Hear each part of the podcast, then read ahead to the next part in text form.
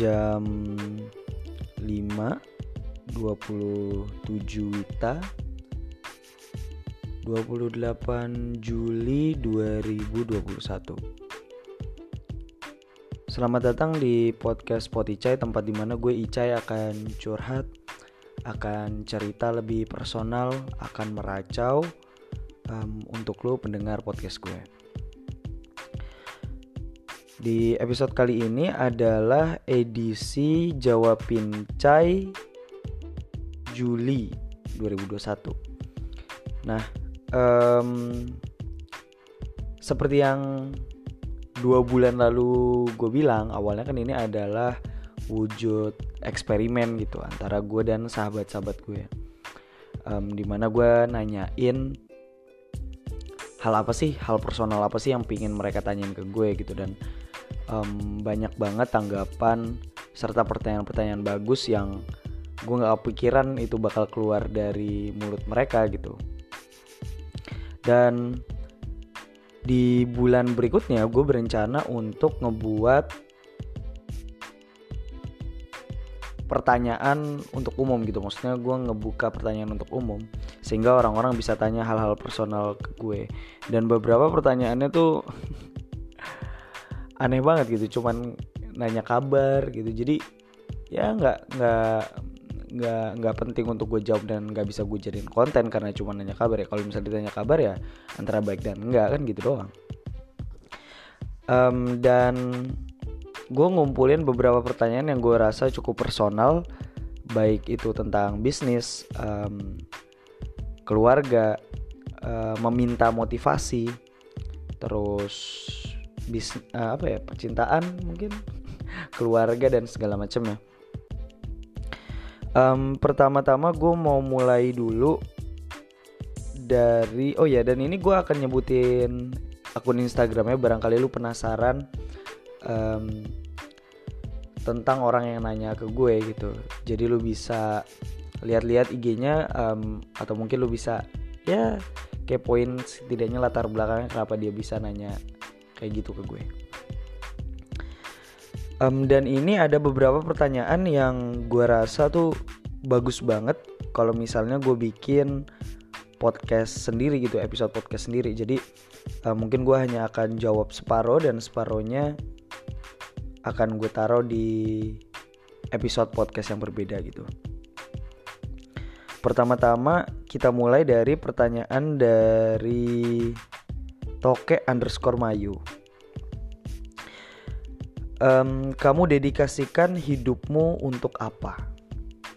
Um, ini jawabannya cukup personal gue rasa karena gue ngerasanya ya gue ngejalanin hidup untuk saat ini adalah untuk orang lain. Dan gue nggak nggak begitu ngerasa kalau hal yang gue lakuin itu untuk gue sendiri itu um, terlebih karena uh, maksud gue di sisi lain tuh gue tetap ngejalanin hal yang gue suka. Um, gue tetap ngejalanin hal-hal yang gue cintai. Um, gue ngisi waktu luang pakai apa gue tetap ngelakuin itu. Tapi gue tuh kebanyakan motivasi utama gue tuh datang dari orang lain dan bukan datang dari gue sendiri gitu um, kayak misalnya gue mau masuk ke pengurus wilayah pelajar Islam Indonesia Jawa Timur sebuah organisasi yang bergerak di bidang kepelajaran. Gue tuh direkrut awalnya itu karena kebetulan ketua umumnya adalah sahabat gue sendiri adalah kakak tingkat gue sendiri yang begitu gue kagumi gitu. Dan ketika dia meminta tolong ke gue akhirnya gue mau untuk membersamai dia di kepengurusan ini gitu. Um, pun termasuk kuliah gue. Kuliah gue tuh sebenarnya hal yang benar-benar gue inginkan adalah gue pingin masuk ke pariwisata syariah. Sebenarnya bukan pariwisata syariah pariwisata aja secara umum. Cuman kebetulan waktu di tahun 2020 gue keterima di jurusan um, pariwisata syariah di UIN Mataram. Melalui jalur undangan atau yang biasa disebut dengan SNM PTKIN. Gue masuk ke jalur undangan, tapi sayangnya bunda gue tuh nggak nggak setuju gitu nggak nggak pingin gue ada di pariwisata syariah. Karena seperti yang lo tahu tahun 2020 adalah tahun di mana tren corona meledak. Um, dan itu yang ngebuat sektor pariwisata kita di Indonesia jatuh gitu. Dan akhirnya nggak bisa gue ambil karena bunda nggak mau. Dan personally bunda nggak pernah ngelarang sih mau ngambil jurusan apa. Cuman untuk saat itu baru pertama kali bunda nggak membiarkan pilihan gue gue ambil begitu saja gitu. Dan akhirnya ya gue kuliah di teknik kimia di prodi teknologi kimia industri untuk bunda gue tapi gue tetap ngejalanin ini untuk gue diri untuk diri gue sendiri gitu. Um, gue nulis kompasiana sebenarnya awalnya karena mentor gue. Um, gue bikin podcast ini awalnya karena mentor gue juga. Dan kalau misalnya ditanya dedikasiin hidup untuk apa untuk sekarang mungkin gue bisa jawab kalau gue ngededikasiin hidup untuk orang-orang terdekat gue aja sih. Gue masih bingung untuk ngejawab sebenarnya hal apa yang benar-benar gue cita-citakan hal apa yang benar-benar gue inginkan di hidup gue gitu. Karena ya seperti yang lo tahu gue masih dalam masa remaja dan peralihan ke dewasa muda di mana gue juga masih labil untuk nentuin arah hidup gitu. Ya masih KLC lah quarter life crisis gitu kan. Berikutnya masih dari toke underscore mayo pertanyaannya adalah kamu nganggep orang-orang sekitar kamu seperti apa? Nah ini hal yang selalu gue jawab di beberapa tempat termasuk ketika gue lagi ngisi seminar bisnis. Gue tuh selalu nganggep orang-orang di sekitar gue tuh masuk ke dalam empat kategori pertemanan. Sebenarnya bukan empat kategori ya eh empat kategori bukan maksudnya pertemanan tapi lebih ke kedekatan emosionalnya gitu. Jadi gue tuh selalu ngebagi orang-orang jadi orang yang tahu gue kenal gue temen main dan juga sahabat. Empat empat ini tuh punya klasifikasi yang beda gitu. Um, orang yang tahu gue belum tentu kenal gue orang yang kenal gue belum tentu teman main gue karena kan kalau dari kenal jadi oh maaf gue gue baginya jadi lima ya. Jadi tahu jadi kenal kenal jadi teman teman jadi teman main teman main jadi sahabat. Gue selalu bagi itu jadi lima lima kategori itu. Dari tahu jadi teman uh, dari teman jadi teman main kan ada ada resiko yang harus diambil gitu. Nah dari teman main jadi sahabat ada resiko yang makin tinggi yang harus diambil antara lu dan gue untuk menjalin sebuah hubungan persahabatan gitu. Dan itu yang gue nganggep orang-orang di sekitar gue gitu. Karena kan kalau misalnya lu tahu gue nggak ada resiko sama sekali. Lu kenal gue juga nggak nggak ada resiko sama sekali. Tapi begitu lu memutuskan untuk jadi teman gue maka ada resiko yang harus diambil.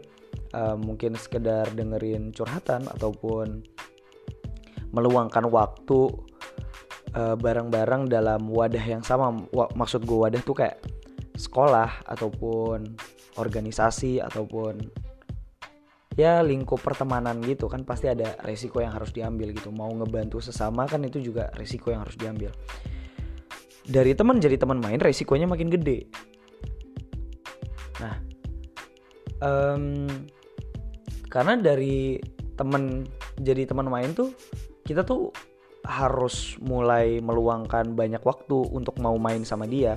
Harus sama-sama enak untuk bisa ngobrol bareng bisa main bareng punya kesukaan yang sama punya ketertarikan yang sama. Um, sementara di hubungan temen doang itu nggak ada tuh um, semisal punya kesukaan yang sama aja belum tentu berarti bisa jadi teman main gitu. Uh, barangkali mungkin nggak enak diajak ngobrol dan segala macamnya gitu. Tapi semenjak dari teman ke teman main ada resiko yang lebih tinggi gitu. Salah satunya adalah ngorbanin waktu ngorbanin pikiran ngorbanin um, uang mungkin. Um, dan banyak lagi gitu tapi ada hal ada resiko lain yang lebih tinggi dibandingkan teman main yaitu sahabat gitu. Karena kalau sahabat tuh udah level maksudnya di dalam kategori gue ya udah level yang lu tuh berusaha untuk ngorbanin banyak hal untuk sahabat lu ini gitu. Um, kayak misalnya gue pernah ini cerita legend yang selalu gue ceritain ke mana-mana gue punya salah satu sahabat namanya Ahmad Usama. Ahmad Usama tuh pernah jemput gue jam setengah dua pagi di terminal yang ada di kota Malang. Dan kurang lebih tuh jarak dari terminal itu ke rumah dia. Ini omong-omong gue nyampe di terminal dan gue langsung nginep di rumah dia. Itu mungkin ada sekitar 7 sampai 9 kilo um, ini estimasi aja sih tapi jaraknya lumayan jauh gitu dari puncak tidar di Kota Malang sampai ke Terminal Arjosari. Dia rela nungguin gue um, terjaga sepanjang malam dan jemput gue. Itu dan gue selalu ngapresiasi itu gue gue seneng banget bisa bersahabat sama dia karena dia mau ngorbanin banyak hal mungkin waktu tenaganya. Dia capek malam-malam nungguin gue dan mau nganterin gue. Lebih tepatnya bahkan bahkan gue bahkan gue bermalam di rumah dia kan waktu itu. Dan itu adalah hubungan persahabatan gitu. Sahabat mau ngelakuin apa pun atau berjuang untuk sahabatnya karena dia tahu sahabatnya juga berjuang untuk dia gue mau ngelakuin apa pun untuk sahabat gue karena gue tahu sahabat gue juga ngelakuin apa pun untuk gue. Um, ya mungkin itu. Selanjutnya ada pertanyaan dari dot Aulia Rini dot. Um, Mbak Aul kurang lebih tanya. Pertama ya pertanyaan pertama adalah orang seperti apa yang paling kamu benci? Um, sebenarnya mungkin terdengar aneh aja gitu ya kalau gue bilang nggak ada orang yang gue benci karena emang gue nggak pernah membenci seseorang gitu. Um, kita diciptain dengan keberagaman kita diciptain dengan banyak perbedaan jadi aneh banget rasanya untuk bisa saling benci dan nganggap diri kita lebih baik daripada orang itu gitu. Um, karena gini ini yang bunda gue ajarin ke gue sih. Ya bunda kan manusia paling brilian yang pernah ada di muka bumi yang ada di hidup gue. Kurang lebihnya bunda bilang gini gak ada orang baik gak ada orang jahat. Adanya orang. Orang tuh ada baiknya ada jahatnya terus buat apa kita ngebenci emang kita lebih baik dari orang itu enggak kan Mungkin di sisi lain orang itu lebih baik daripada kita. Kita nggak tahu. Allah tuh nyiptain kita semua itu dalam penuh keberagaman gitu. Um, banyak orang yang nganggep kalau dunia nih hitam dan putih doang gitu. Benar dan salah doang. Padahal kan enggak gitu. Di dunia ini tuh dari putih ke hitam itu ada gradasi lagi. Ada abu-abu muda, abu-abu semi tua, abu-abu tua sampai bisa jadi hitam gitu. Ada gradasinya gitu. Dan dunia ini tuh penuh warna gitu. Gak cuman abu, gak, gak cuman putih dan hitam aja, ada merah, ada kuning, ada hijau, ungu dan segala macam. Dan di antara semua warna itu ada gradasinya. Kita diciptakan beragam dan kita nggak boleh nganggap diri kita tuh lebih baik dari orang lain dan untuk apa ngebenci gitu. Tapi kalau dipikir-pikir gue juga mungkin ada tindakan yang gue benci dari orang. Jadi bukan tipe orang yang gue benci tapi tindakan yang gue benci dari orang. Um, salah satunya adalah ngambil barang yang lagi gue pakai gitu. Ngerampas gitu. Jadi kalau misalnya gue lagi main ponsel gitu terus tiba-tiba dia ngerampas eh minjem dong HP lu gue mau ini. Gue tuh emosi banget. Gak suka gue tindakan kayak gitu tuh ganggu banget buat gue um, terus mungkin gue juga nggak suka kalau orang tuh tiba-tiba ngilang aja. Beberapa waktu ini gue juga baru ngerasain sih karena banyak hal gitu. Um, tapi gue nggak suka gitu. Kalau tiba-tiba um, komunikasi atau hubungan pertemanan ya dari tahu jadi kenal kenal jadi teman teman jadi teman main teman main jadi sahabat um, itu tiba-tiba hilang gitu. Apalagi orang-orang yang udah ada di lingkungan persahabatan gue. Um, termasuk lu karena lu juga adalah bagian dari sahabat gue lu adalah bagian dari sahabat karya-karya gue gitu.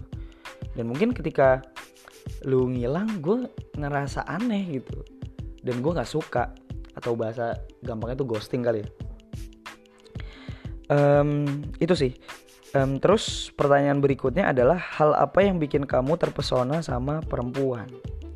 Uh, mungkin kurang lebihnya Mbak Ul tanya tipe favorit gue tuh perempuan yang kayak gimana kali ya? Um, hal apa yang bikin aku terpesona sama perempuan? Hal yang bikin aku terpesona sih dan ya mungkin ini juga gue nggak pernah cerita tapi yang bikin gue terpesona adalah hubungan persahabatan yang mau dia jalin sama gue. Itu biasanya. Jadi um, gue tuh jarang banget nilai perempuan dari wajah dari peringai. Gue lebih sering nilai perempuan tuh dari hubungan pertemanan yang lama kita jalin gitu. Jadi gue tuh um, baper eh baper istilahnya atau gue naksir sama perempuan yang kita tuh mungkin udah kenal lama um, tahu lama berteman lama dan temenan jadi teman main juga cukup lama dan jadi sahabat. Dan ketika gue mulai jadi sahabat gue baru mulai menilai gitu. Oh ternyata peringainya lucu ya ternyata peringainya tuh baik banget gitu.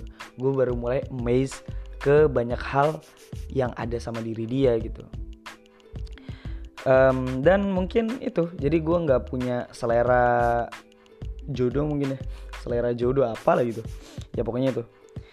Um, sebenarnya ada pertanyaan satu lagi dan gue agak malas jawabnya karena gue juga lagi dalam kondisi yang nggak gitu baik kurang lebih pertanyaannya kamu lagi jatuh cinta sama siapa gitu. Ngapain gue jawab kan? Um, dan mungkin gue jawab secara personal aja nanti ke mbak Aul ya oke okay. uh gila. Dua orang tiga orang aja 17 menit. Oke okay. um, lanjut. Ini ada pertanyaan dari ic.ansori impian dalam jangka waktu dekat ini apa cai? Um, Terus di sini ada lanjutannya, adakah rasa takut menghadapi masa depan di kondisi saat ini? Langsung gue jawab aja ya sekalian gitu. Impian dalam jangka waktu dekat ini sih nggak nggak ada ya maksudnya paling ya cuman ini aja paling gue pingin bener-bener bikin banyak konten sama um, garap lele gue pingin jadi peternak lele kan dalam waktu dekat ini dan ya mungkin itu aja dan kalau misalnya adakah rasa takut ngadepin masa depan di kondisi sekarang? Ada ada banget gitu. Um, terlebih dari jurusan gue. Jurusan gue teknik kimia nggak bisa jalanin kuliah secara offline gitu. Dan IC juga pasti tahu karena gue dan IC adalah teman main di jurusan kita gitu. Ya karena masih online kan tapi gue ngerasa kita udah jadi bagian dari teman main gitu. Um, ada ketakutannya yang begitu dalam pun ada. Um, gue KLC gue semakin semakin akut kalau udah malam tuh. Eh, gila gue mau jadi apa gue mau jadi siapa dan gue tuh nggak punya rencana masa depan gitu. Kalau misalnya offline tuh um, gue tuh punya rencana A punya rencana B punya plan C gitu dan plan D mungkin. Um, tapi gue tuh udah nggak punya itu gitu. Jadi kan kalau dulu kan waktu offline oh kalau misalnya gue nggak bisa tur Sumatera gue mau keliling kampus-kampus eh gue mau keliling ke beberapa perpustakaan yang ada di Jawa Timur misalnya gitu. Um, kalau misalnya nggak itu gue mau ngejalanin apa gitu nah tapi gue tuh udah nggak punya itu sekarang. Gue yang yang gue punya sekarang adalah rencana sekarang. Nggak ada rencana A nggak ada rencana B nggak ada rencana C. Yang gue punya cuma rencana sekarang. Gue gue sekarang mau ngapain nih? Abis ini mau ngapain? Udah gitu doang. Nggak lebih nggak kurang. Dan itu yang membantu gue untuk bisa lebih fokus ngejalanin hari-hari gue selama masa pandemi. Um, pertanyaan berikutnya dari IC Ansori adalah apa kamu juga udah mikirin pasangan hidup. Um, belakangan gue mikirin pasangan hidup gue dan karena kebentur banyak hal gue jadi makin stres gitu. Dan mungkin gue berharap bisa cepet-cepet move on dan ngejalanin hari-hari gue seperti biasa. Tapi gue curiganya gue bakalan gamon terus dan bahkan nggak akan pernah berhasil. Alay banget ya kesannya. Tapi ya itu yang ada di benak gue sekarang. Pertanyaannya aduh dalam banget lagi barusan. Ya itu. Um, berikutnya masih adakah keinginan pindah jurusan dan merasa kurang cocok dengan kuliah kamu? Um, untuk keinginan untuk pindah jurusan gak ada karena gue yakin dengan apa yang gue pilih apa yang gue jalanin dan apa yang bunda gue percayain sama gue. Um, kalau masalah cocok nggak cocok sih um, ya tipis-tipis cocok nggak cocok gitu. Karena gue juga di sisi lain pingin jadi chemistry engineer gitu. Jadi ya cocok-cocokin aja. Dan pertanyaan terakhir dari edisi ini adalah kiat-kiat hidup yang kamu persiapkan. Hmm. sejujurnya IC gue gak punya kiat-kiat hidup. Gak ada. Gue tuh mungkin cuman ada niat-niat hidup gitu um, gue pernah bilang di episode awal-awal Spotify kan Roger Bannister tuh dulu naklukin satu mil di bawah eh satu mil di bawah 4 menit eh kebalik. Oh iya bener satu mil di bawah 4 menit itu karena dia punya daya hayal. Karena punya niatan. Dan itu yang juga terjadi sama gue gitu. Gue punya daya hayalnya. Ketika yang lain mungkin miskin imajinasi. Gue bisa menghayal sesuatu yang orang lain mungkin gak kepikiran. Dan gue nggak mempersiapkan apa dan gue nggak nggak ada kiat-kiat yang gue jalanin semasa hidup gue. Gue ngerasanya gue cuman bisa berhayal. Saking hayalannya itu spesifik banget gue lakuin terus menerus akhirnya jadi kenyataan. Dan itu yang terjadi gitu ketika gue bikin Spotify gue nih nggak nggak mikir yang ribet-ribet banget gitu. Gue tuh cuman ngehayalin oh enak juga ya kalau punya wadah untuk gue curhat untuk gue ngobrol gitu. Karena gue ngerasa sekarang passion gue adalah ngobrol. Dan passion ngobrol ini gue salurin ke lewat banyak hal. Modelnya kayak Spotify, Kompasiana, YouTube tipis-tipis, terus ada Instagram, dan ngobrol langsung sama teman-teman gue, sahabat-sahabat gue.